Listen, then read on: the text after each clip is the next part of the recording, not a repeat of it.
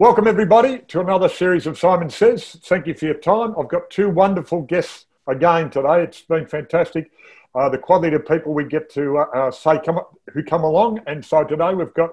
Well, first I'll do the man. Probably a lot of people seen the face on TV, on heard his voice, seen him in bands. Uh, Grant Hanson, a musician, a broadcaster, um, of course, uh, the the host of the Marngrook Footy Show, been around for years.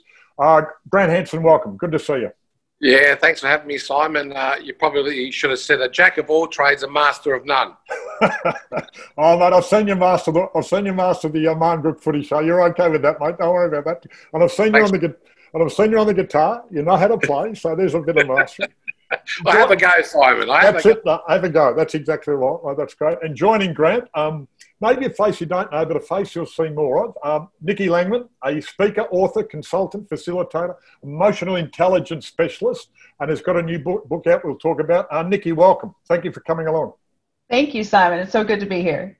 Well, look, and it's great to have you. And um, just for starters, now people are going to notice that's not an original Australian accent. So, where, where are you from originally? I am from California originally, and I have lived in Melbourne for 11 years. So oh, I consider Melbourne home, but you will never lose the California girl from me. No, that's no, that's good. And uh, there's a great song about Californian girls a long time ago. Why would you want to lose that that voice? It, it sounds yeah, absolutely no. wonderful. Am I, allowed to, am, am I allowed to say there's a little bit of sexiness in Californian accents? Or is that the wrong thing to say these days? Oh, no, say it again. it's, uh, it is good because it gives me the flexibility. I do work in both countries. Yeah. So I can be uh, I can be American when I want to be and Australian when I want to be. So that's, that's the both. Well, just just on that, yeah, well, I'll just say just on that. Do you speak to Americans and they say you sound a bit Australian? because and for us, but for us, you still have that American, you know, little American tinge to it. Yes, yes. I'll tell you, I every time I speak to an American, they say, "Oh my God, you sound so Australian." I'm like, you know what? There is not one Australian that's going to agree with you. So. oh, that's good. That's very good. That's very good. Now, now, Grant. Now, what's happening? How are you handling lockdown? Oh, look, Simon, it's been difficult at times. Um, you know, obviously. Uh, I'm trying to just keep positive about it as much as I can. Every day I set myself a couple of tasks between like nine and five just to sort of keep myself in a little bit of a routine and, and get my mind off of things. But, you know, it's been difficult and it's been difficult for a lot of people. I mean, I haven't really worked for about 11 months now and yeah. uh, I did the first Marngrook Footy Show this year, so hopefully I can get back before the end of the year and do the do the final series. So looking forward to hoping that will eventuate. But you know, it's been difficult, Simon. But you know, I pick up the guitar, I, I watch the TV. I just try to keep myself mentally busy because I don't want to get sucked into the system of things, so to speak. I'm trying to keep myself sane by not getting too involved in it all. Yeah, that's a good point. And that's the thing, the, the, the music industry and the media industry, while the media industry has some, uh, you know, has some outlets, uh, a lot of people are, are, are, twiddling their thumbs and waiting for something to happen. So uh, I hope, you, I hope you're writing some good songs, and playing some good guitar. I actually are. I've been uh, rediscovering some of the old demos that I've done and starting to think, geez, maybe I should do another solo album. I've got a, enough songs to do that. But, uh, you know, when you think about what's happening right now, Simon, there's lots of other people that are a lot worse off than me and uh, lost their businesses and are probably going to lose their homes now and a whole lot of other stuff. So no matter how bad I'm going, I'm just mindful that there's a lot of other people that are really struggling a lot more worse than what I am. Yeah, and it's look, we all, all have our we all have our little ups and downs, and I think uh, the the idea, and this is why I speak to Nikki. One, she um, she talks about bravery, grit, integrity, and humour, and I think it's really important that we um, don't lose our sense of humour. And Nikki, uh, why why are that, those four your values first? Bravery, grit, integrity, and humour. Those those four things are my core values, and in fact, I normally have a necklace hanging around my neck that has those four values inscribed on them as if they were my children close to my heart.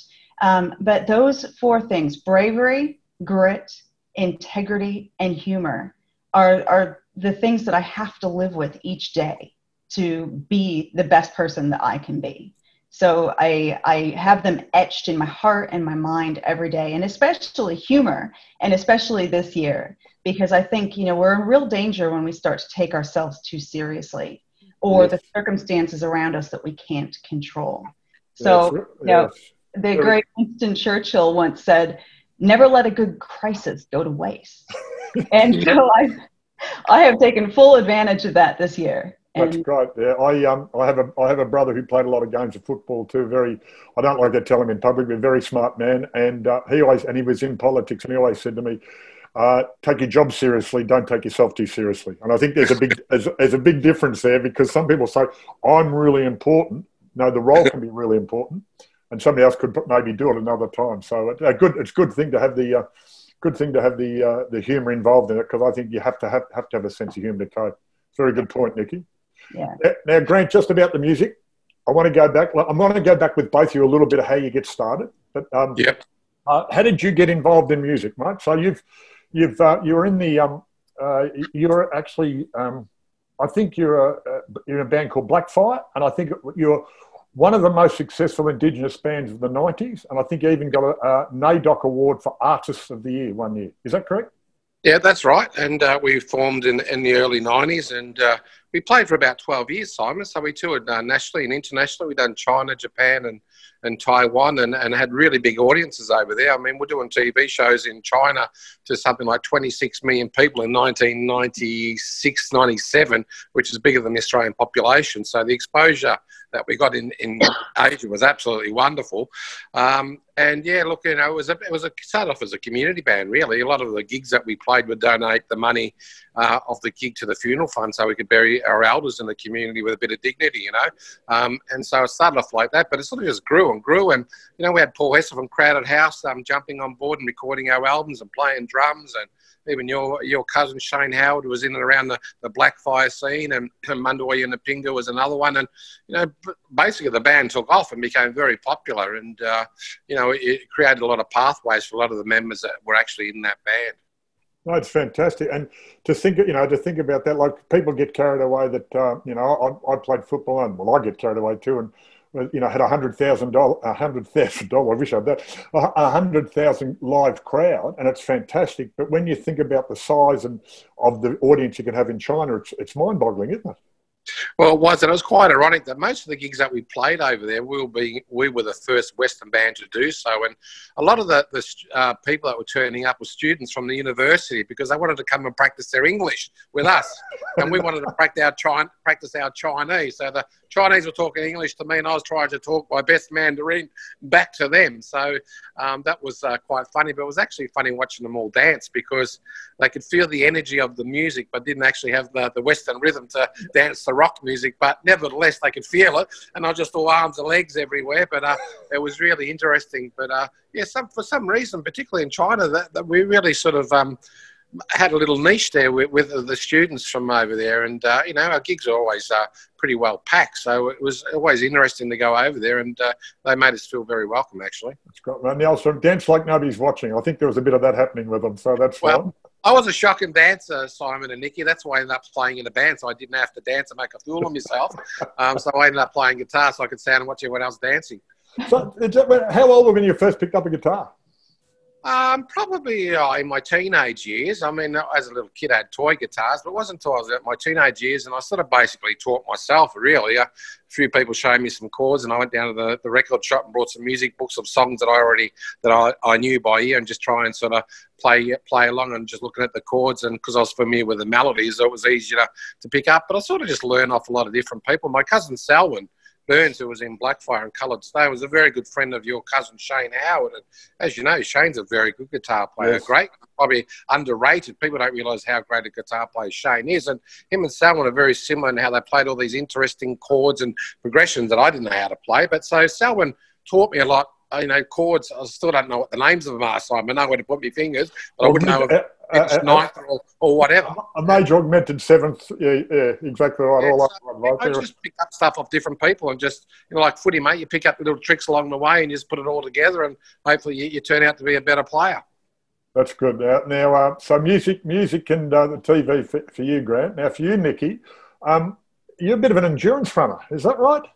Yes. Now this is this is where I go into. These people are mad. I mean, you know, I, I, had to do a lot. I had to do a lot of running and training when I was young. But when you start talking endurance, and how far how far is the longest you've run?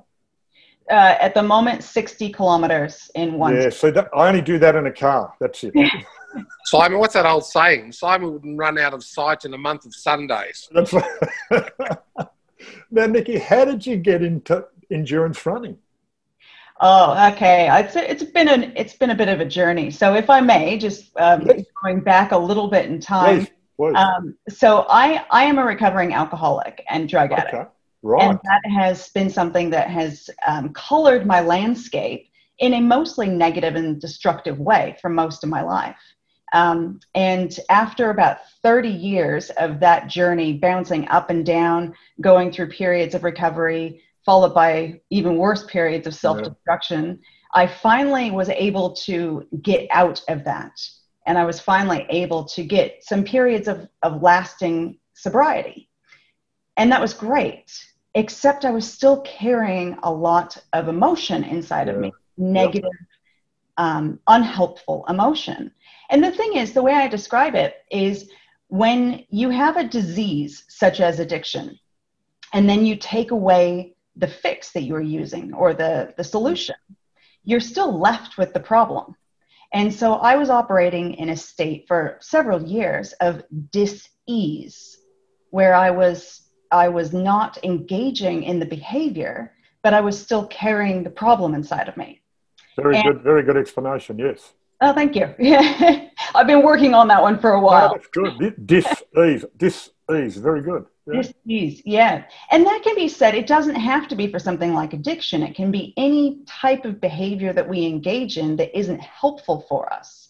When you remove the, that particular behavior, if you're not addressing what's underneath it, what caused it, or what led to those patterns, then you're never actually going to find yourself in ease. So it's um, you know it, it's something that in hindsight makes so much sense to me, but took years to yep. figure out. Now I'm a very high energy person, and so the unproductive emotions that I tend to gravitate toward are things like anxiety or anger. And so here I was, basically just like this little firecracker of a person with no healthy outlet and I, oh, through a lot of trial and error, I found that that running um, was something that that helped me to release all of that emotion, all of that that pent up anger, frustration, anxiety. Um, so things like you know um, meditation or calming, soothing routines don't work for me. Yeah, well. The things that do work for me are jumping out of airplanes, running uh, insane amounts of kilometers in, in one stretch. But you have to find what works for you.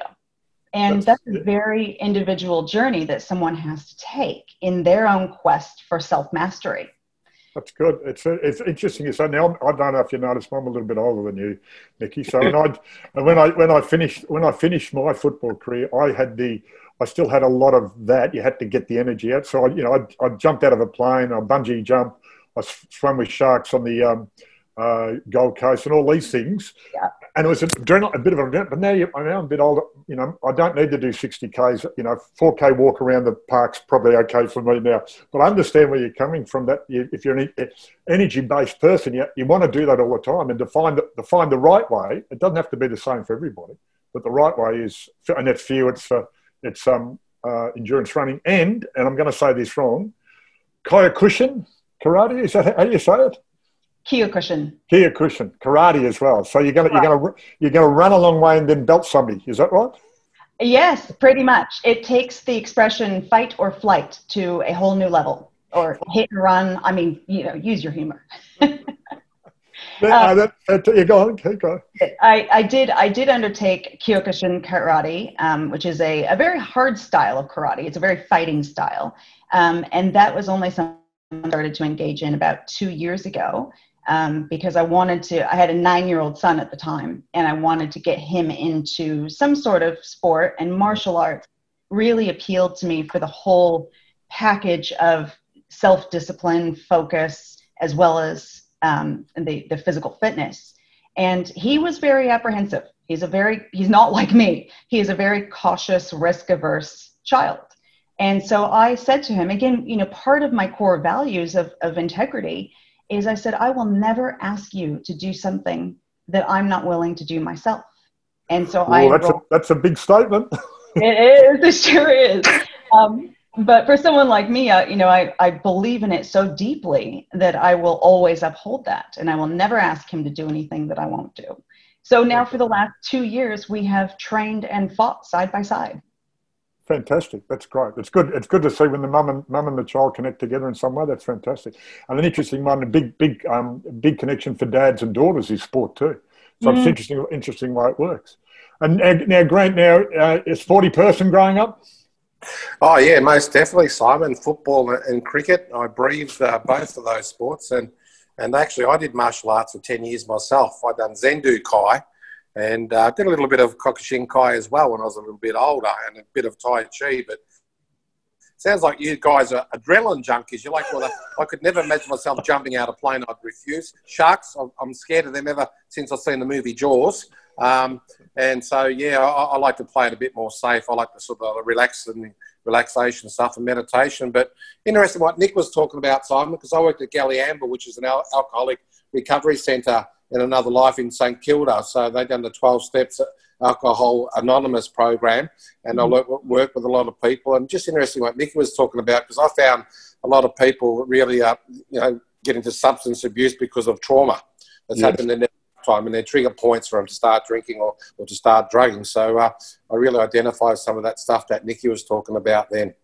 No, very good, very good. I was going to say, and you both you you both done some um, uh, both done some martial arts. I said for me, the best I could do would be uh, um, folding. What do you call it when you fold paper? You know, fold um, uh, paper uh, paper into little shapes. That's about the only. Origami. What is it? Origami. Yeah, I could. I, the deadly art of origami, I could fold you into a paper plane. That's about it, I think. That's all I could do. Well, Simon, you, you, you would have seen Fist of Fury when you were a kid. Bruce Lee, Enter the Dragon, and oh mate, I've got to do karate. You know? Oh mate, I uh, the ultimate at, at, that age, growing up, Bruce Lee just became a cult hero. Uh, you know, more than a cult hero, and a man could do that, and you know, and all that, yeah, and the way, and the way the whole, that's it, and the, the the way the whole body just was involved in it. Everything was just wow. You know, I thought, yeah, I can't do that. So that was easy. You're too tall.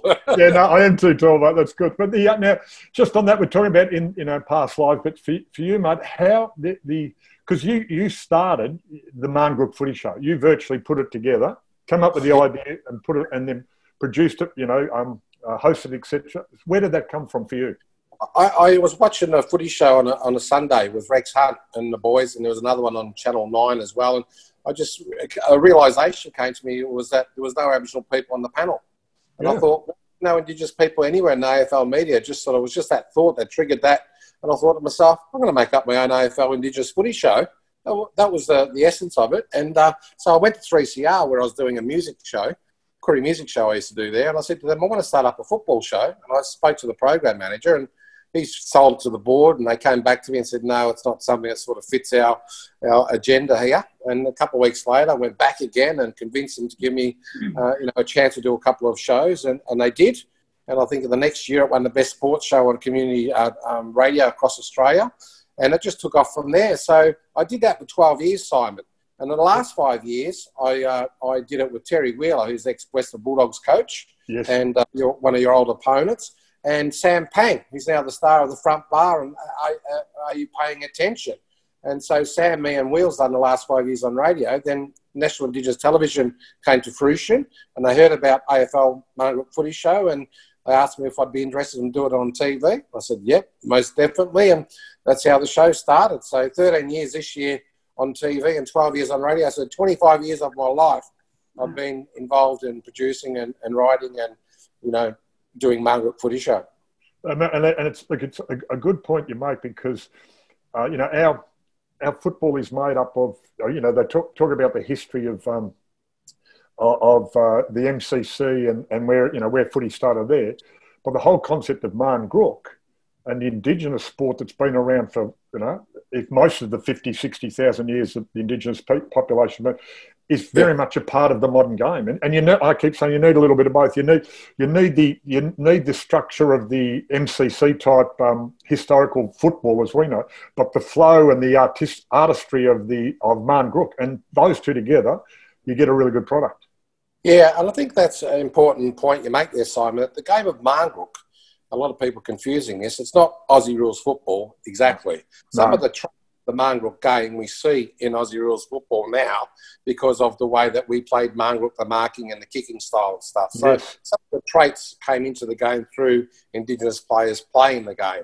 So I think that's important for people to realise that. But, you know, Ted Whitten, the greatest player of all, was a big fan of Aboriginal football for many, many years before it became popular for AFL clubs to recruit Indigenous players. And he used to rave about the style of game and how quick and fast and exciting and the skill level and how it just went pinging from one end of the ground to the other. So Ted would be very happy now to see how AFL football is played now because it's pretty much like he envisaged it would be. Oh, that's yeah, it's, it's great. It's very good. So it's um, uh, it's it continues to develop, and I think the and that's you know the great thing about the uh, indig- indigenous population of the footy. It just gives. Um, you know, the indigenous population of Australia is about 2%, if I'm right, right? And shoot me down in flames with stats, but 3%, yeah. 3%, right. yeah. And, and, yeah. yeah, and but there's about 17, 80% of the uh, football population is Indigenous. So it just shows how, how important it is and how great a game it is for the inclusion of the Indigenous population and what it, what it means for the people who watch. Yeah, well, Simon, there's only, you know, if you look at that stat, 3% of the population, that's about four, 500,000. And every weekend, there's 90,000 people participate in Aussie Rules football. Uh, the coaching, playing, trainers, 90,000. So that's only a quarter of our population every weekend are participating in Aussie Rules football. By far the, the number one sport for Indigenous people. But someone like yourself had the absolute honour and pleasure of playing with people like Michael Long and Derek Kickett and I mean, Essendon's had a huge history of Indigenous players and the North Melbourne Football Club and Carlton. So, you know, you would have seen a lot of those players up close and personal and, and just seen some of the magic that they could uh, turn on on the football field. Uh, but also, I've said regularly that also the education, especially um, Derek Kickett, but then especially Michael Long, the education they gave me as a white fella uh, in football and not and not really knowing that the you know the indigenous history and just yeah. getting getting a very narrow um, very narrow uh, education about it as growing up for them to enlighten me has been fantastic for me as a person. So I, I really I really um, really do cherish the connection I've made with those people. Well that, that's exactly the same thing with the Marngrook footy show. To me it wasn't just an indigenous footy show. Yes the host happened to be indigenous but the show was about bringing people together through the love of footy you know making that connection so that people could you know, get to know each other uh, through that platform. And, and obviously, you know, as you would know, that worked uh, really, really well. And uh, Marngrook, as I used to tell people, is a footy show for everyone. Just to label it as an Indigenous footy show would be selling it short because yeah. it really was a reconciliation vehicle and bringing people of all walks of life together. So, and Marngrook was able to achieve that. I don't see that happening on any other footy shows. No, it's a good point, mate. It's a great point. Now, Nikki, I know you American background. Um, your husband is an Essendon Barracker, but you, you know, let's be honest, you're not. You aren't really a football follower, though, are you? No, I'm not. I'm and that's okay. That's okay in this world. I am subjected to it um, when I don't have control of the remote, and I, so I, I happily sound like torture. well, he could say the same for my choice of activities too. Um, but I, I, happily do sit back and learn because I'm I'm a I'm a great gridiron fan. I that's the yes. sport I grew up with. So, do you, who, who do you follow? Do you have a specific team you're following over there? Oh, you know, I'm from Los Angeles, and they really screwed around with us over the last 30 years because we had two teams, and then we yeah. lost two teams, and now we have two teams back. So I don't really know who to be loyal to. Yeah, that's good. Um, but in America, it's very geographic. So, yeah. You know, if, if you grow up in Wisconsin, you are a Green Bay Packers yeah. supporter. That's you don't have a choice about that.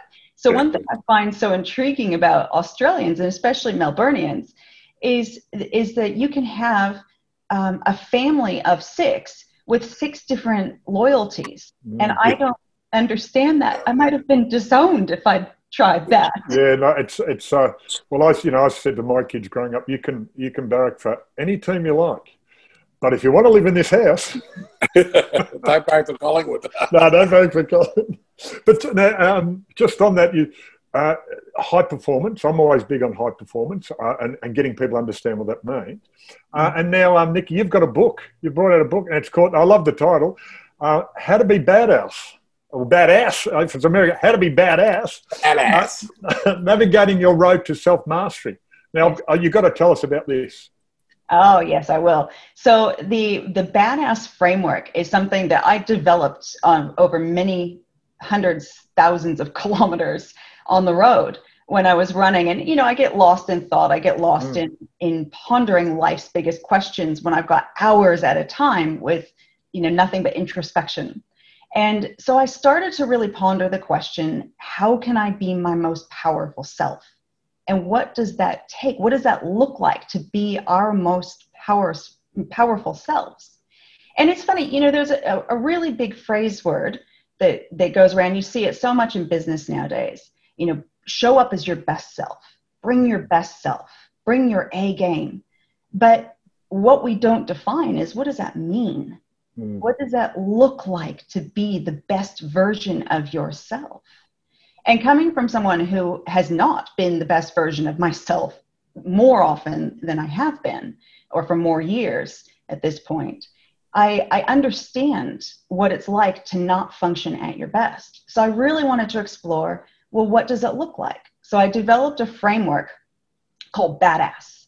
And I, I noticed when I started to first speak about how to be a badass that the word itself wasn't always landing with people the way I wanted it to. Because I, I think of a badass as a very positive thing. You know, Simon, you're a badass. Grant, you're a badass. To me, that's a compliment. But it wasn't always being received that way. So I've called worse. I was going to say been called a lot worse than that, so that's easy. I'll, I'll take that one. so I, I, I, over time, I thought, well, all right, how do I how do I make this be perceived the way that I would like it to be? And so I broke it down into an acronym. And so the framework was born from the six letters of the word badass, and they stand for bravery, they, um, bra- bravery, authenticity, direction, action, self love, and you have to say it because you will become what you tell yourself you are. So that's the concept. And then the book just kind of, um, it, it, was something that I wrote while in lockdown. So, you know, making the most of 2020, I decided to put all of my ideas, all of my thoughts, concepts, and the, the, the experiences that I had learned myself. So, trudging my own road to self mastery um, you know, I put it all together into um, a compilation that I am hoping will inspire and empower people to dig deep in themselves and find their inner badass and be badass every day. That's great. Now, we all, I mean, everybody likes to have a perfect life, and of course, we all have ups and downs. And you've actually you know, openly talked about uh, your past. What for you was the hardest part of overcoming that obstacle about I have to take this next step out of where I am and I don't like being where I am and getting to that next step? What was the hardest thing for you to do or the, the most confronting thing? Overcoming shame. Okay. Yeah. So, you know, I, I think we, when we do things that we're not proud of, we can hurt other people. Mm. But the person that we hurt the most is ourselves. And when you compound that over a long period of time, digging yourself out and and forgiving yourself um, can be an arduous journey and mm. one that many people never successfully master because while they might be forgiven by others, they fail to forgive themselves. Yeah, very good. Very good point. Yeah, and it is. Yes, people have. Yes, yeah. I just agree. Yes, I know people who fit that category. Um, and uh, uh, Grant, you you in your life, what's have been obstacles you've had to overcome? Oh yeah, of course. Just being indigenous is one, but uh, I was, was uh, going to say I was going to say that in the in the white fella world, you know, you know, I'm 62, so I grew up in a in the you know now the the the whole concept of how people are working towards reconciliation is magnificent. But I've yeah. come from the you know the old, very much the 60s, 70s, 80s white fella world. For being the black fella in that world, how did that go for you? Oh, look, you know, because I was born in the Toorak of the western suburbs out at St Albans, I grew up there and bought a, bought a Footscray. I was quite fortunate in St Albans. It was a very multicultural society. Yes. So the, the common white Australian was was was the minority really. So a lot of my friends are Greek and Italian, and they recognised me as being a, a, real Australian. So I didn't really have a lot of racism. Um, but the only time it really happened, Simon, was when I played cricket and football. Yeah, yeah. I get black wog because I didn't know what I was. Um, but I was one of those people, right or wrong. If I cop racism, I'd give it back. I was one of those people. Yeah. Um, people would affect, but you know, getting back to obstacles and stuff, you know, I, my parents split up when I was 12 or 13, and my mother's the Aboriginal side, and uh, mum was a very strong woman and very well principled. And she used to say to me, Love, you make your own luck. Yeah. So I took that adage that anything I tried was all about having a go. So yeah. I people now that the only reason I'm doing what I'm doing now is because I had a go and I made my own luck, if you know what I mean. Yeah, I know. It, it, it, isn't it funny how what's what's that old saying? The harder I try, the luckier I get. You know. It's, yeah, well, that adage as well, and and like I'm not, you know, as I tell people even now these days, I'm, I'm not talented really at anything. It's just that I had to go, and the more you do it, the better you get at it. You know, basically. And you know, I talk about the Marngrook Footy Show, 350 odd or 370 live shows, and I reckon I've watched about uh, the, oh, I've watched all those episodes and thought to myself, I've done six shows really, really well. The other 370, I need to improve myself. So I'm my just critic, Simon, you know. No, but, um, but it's, it's an interesting point, isn't it? Because if you if you want to get better, um, you know, I've, I've said don't be soft on yourself because there's an auntie or an uncle um, who'll do that. You know, oh, you'll be right, you'll be right. Um, uh, don't be hard on yourself. There's a boss or a, somebody else who'll be. Just be honest with yourself. And I think if you're honest with yourself, then you can make really good decisions. And, and, and you know, you, sorry, you keep going, Grant. Yeah. And Nick would know this too. That you know, when it comes to healing and and and getting off of drugs and alcohol and stuff, you probably need some good mentors around you. I know mm. Simon, you had a lot of uh, through football, and yes. Nikki would probably identify this in the programs that she runs. That you've got to have people that can keep you level-headed, people that can give you good advice. For me, it was community elders and, and family, yeah. and I think they're really important uh, people to have in your life path. No, look, it's a very good point. We all um, uh, you need you need to take yeah, very good point. You need to take control of your life and be in charge of it. You need a whole lot of people. You can't do it by yourself. You need a need a whole lot of people to help you get there along the way. But you're in in the end, you're in charge. And as you say, Nikki, that the concept of self mastery is really important. But uh, it's a good, great concept. But you can't do it by yourself. You need people around you. That's right. That's absolutely right. Yeah, it takes a village it takes a village. And yeah, it's, it's interesting. Village is about 150 people. I I've seen some research where they reckon that uh, the right amount, you know, and they did some research on Facebook, and they said that um, even though you might have you might have um, you know 10,000 fans on Facebook, you actually interact with about 12 people regularly per day. The, and seriously interacting about 150 people a year, which, funnily enough, is is a village.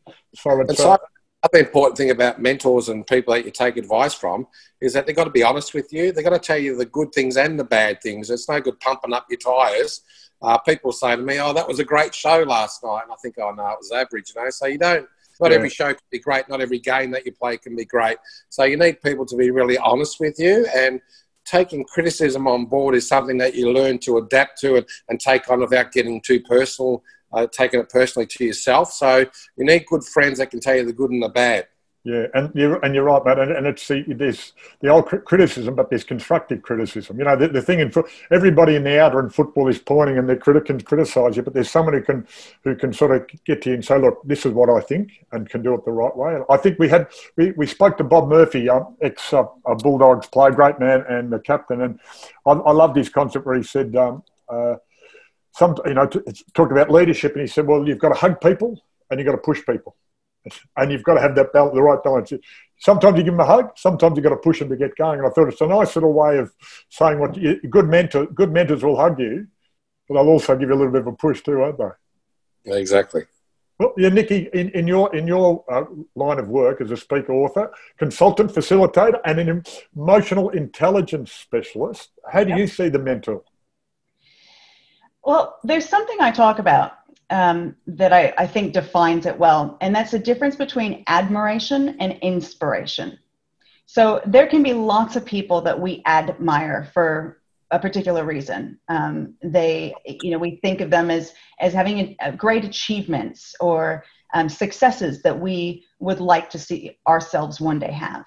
But the people that you should focus on are the ones that inspire you mm. that cause a change within you. So when I think of the difference, I think admiration is someone who I look at on a pedestal. For instance, in the running world, Eliud Kipchoge, mm. the um, gentleman who just ran the first sub two marathon in 2019. That's right, yeah. I watched that with absolute astonishment. Um, and I admire him for doing that. But that's never going to be a goal of mine. I will never run a sub two marathon, nor do I want to. And so neither, I, neither will I. neither will you. um, so I, I can so I have to differentiate who I choose to uh, to follow, and so the people that inspire me are the ones that are on this, a similar journey to me, but maybe just a little bit farther down the road. So the mentors that I have cause a change in me. They have something that I want and that's within my reach. Um, so I think that we have to be very selective of who we choose as mentors because if they're out of our reach, they will always be out of our reach. But if you choose people that have an impact on you, that inspire you and do something to you from the inside out, then those are the people worth investing in. Very good, very good point. And so that lead, leads me to as leadership. So you people as leaders in your in in your field, what's leadership for you? Nick first. Leadership, it, it has to start with you. And and this is where, you know, 100% of my focus is when it comes to self-mastery and leadership is we cannot effectively lead others until we lead ourselves first. Hmm. So, you know, it, it has to start with you. And I have spent countless um, hours and, and time with people in business settings who want to focus on the team. They want to focus on the business. They want to focus on uh, improving others, inspiring others, but they actively choose to ignore their own behaviors, their own actions, their own emotions. Mm.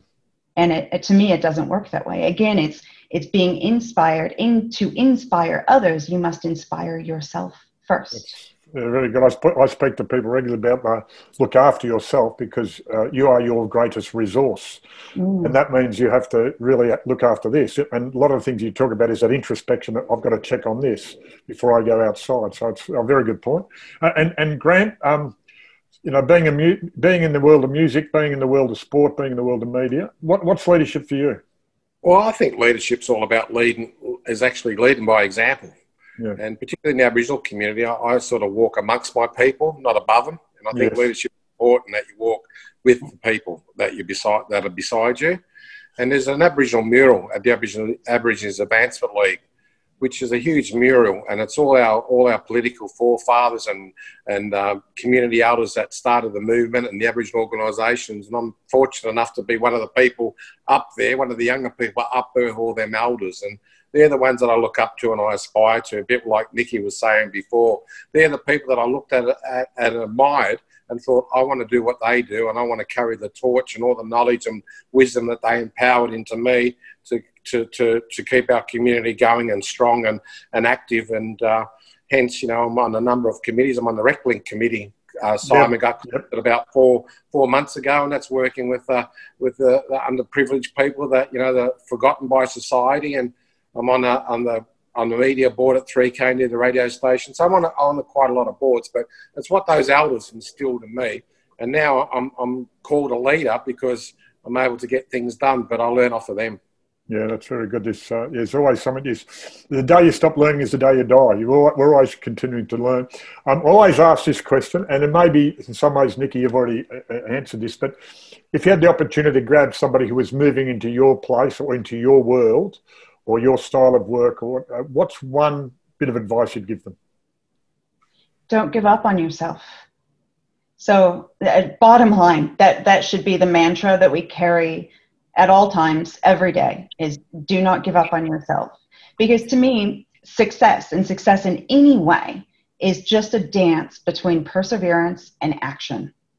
So Ooh. Very good. I like that one. Very deep and meaningful. That one. Perseverance and action. That's good. Perseverance and action. You have to have both, and and you and you will never have success at anything if you stop persevering or if you stop taking action. It just it just won't work. So no matter what obstacles you're facing, no matter what challenges arise, no matter what is happening in the world around you that you cannot control, you keep going and you keep believing in yourself and you make you in your self love the center focus of your life. And then you will start to radiate onto others. Fantastic. And, and, um, Grant, so one bit of advice, whether it's for the muso or the Indigenous person moving into the media or any any area that you've been in, what's one bit of advice you'd like to give somebody if you could. Oh, look, I think obviously you just be yourself. And, uh, but for me, I learn from the Aboriginal perspective where you observe a lot. So I watch people that come on the show and I pick out things I like about what they do and I put all those things together and try and take that on as well. So observing and taking in a lot of stuff really put me in good stead as well. So, um, you know, as I said early on, it's all about having a go and just having the confidence to do it. And um, hopefully that, that will give you enough tools to be able to achieve what you want to do. Well, um, um, Nikki and Grant, um, I could do this for about another couple of hours, but we have to be realistic in time frame. Um, really good stuff, people. Look, just think of this. Uh, I love I love speaking to people who just keep educating me, and uh, and and uh, we're all on an educational journey. Um, Nikki, I hadn't met you before, and you you were, um, you know, sort of somebody suggested you come and talk to us. Thank you very much. Been fantastic. Um, Grant, I've known you for a long time, and I always always love you, love your work, mate. You really work hard on on being inclusive. Um, you know, like they talk about uh, society being inclusive for the Indigenous people, but you're the, you know you're one of these Indigenous people who include us as well, which I think is, is you know two way street.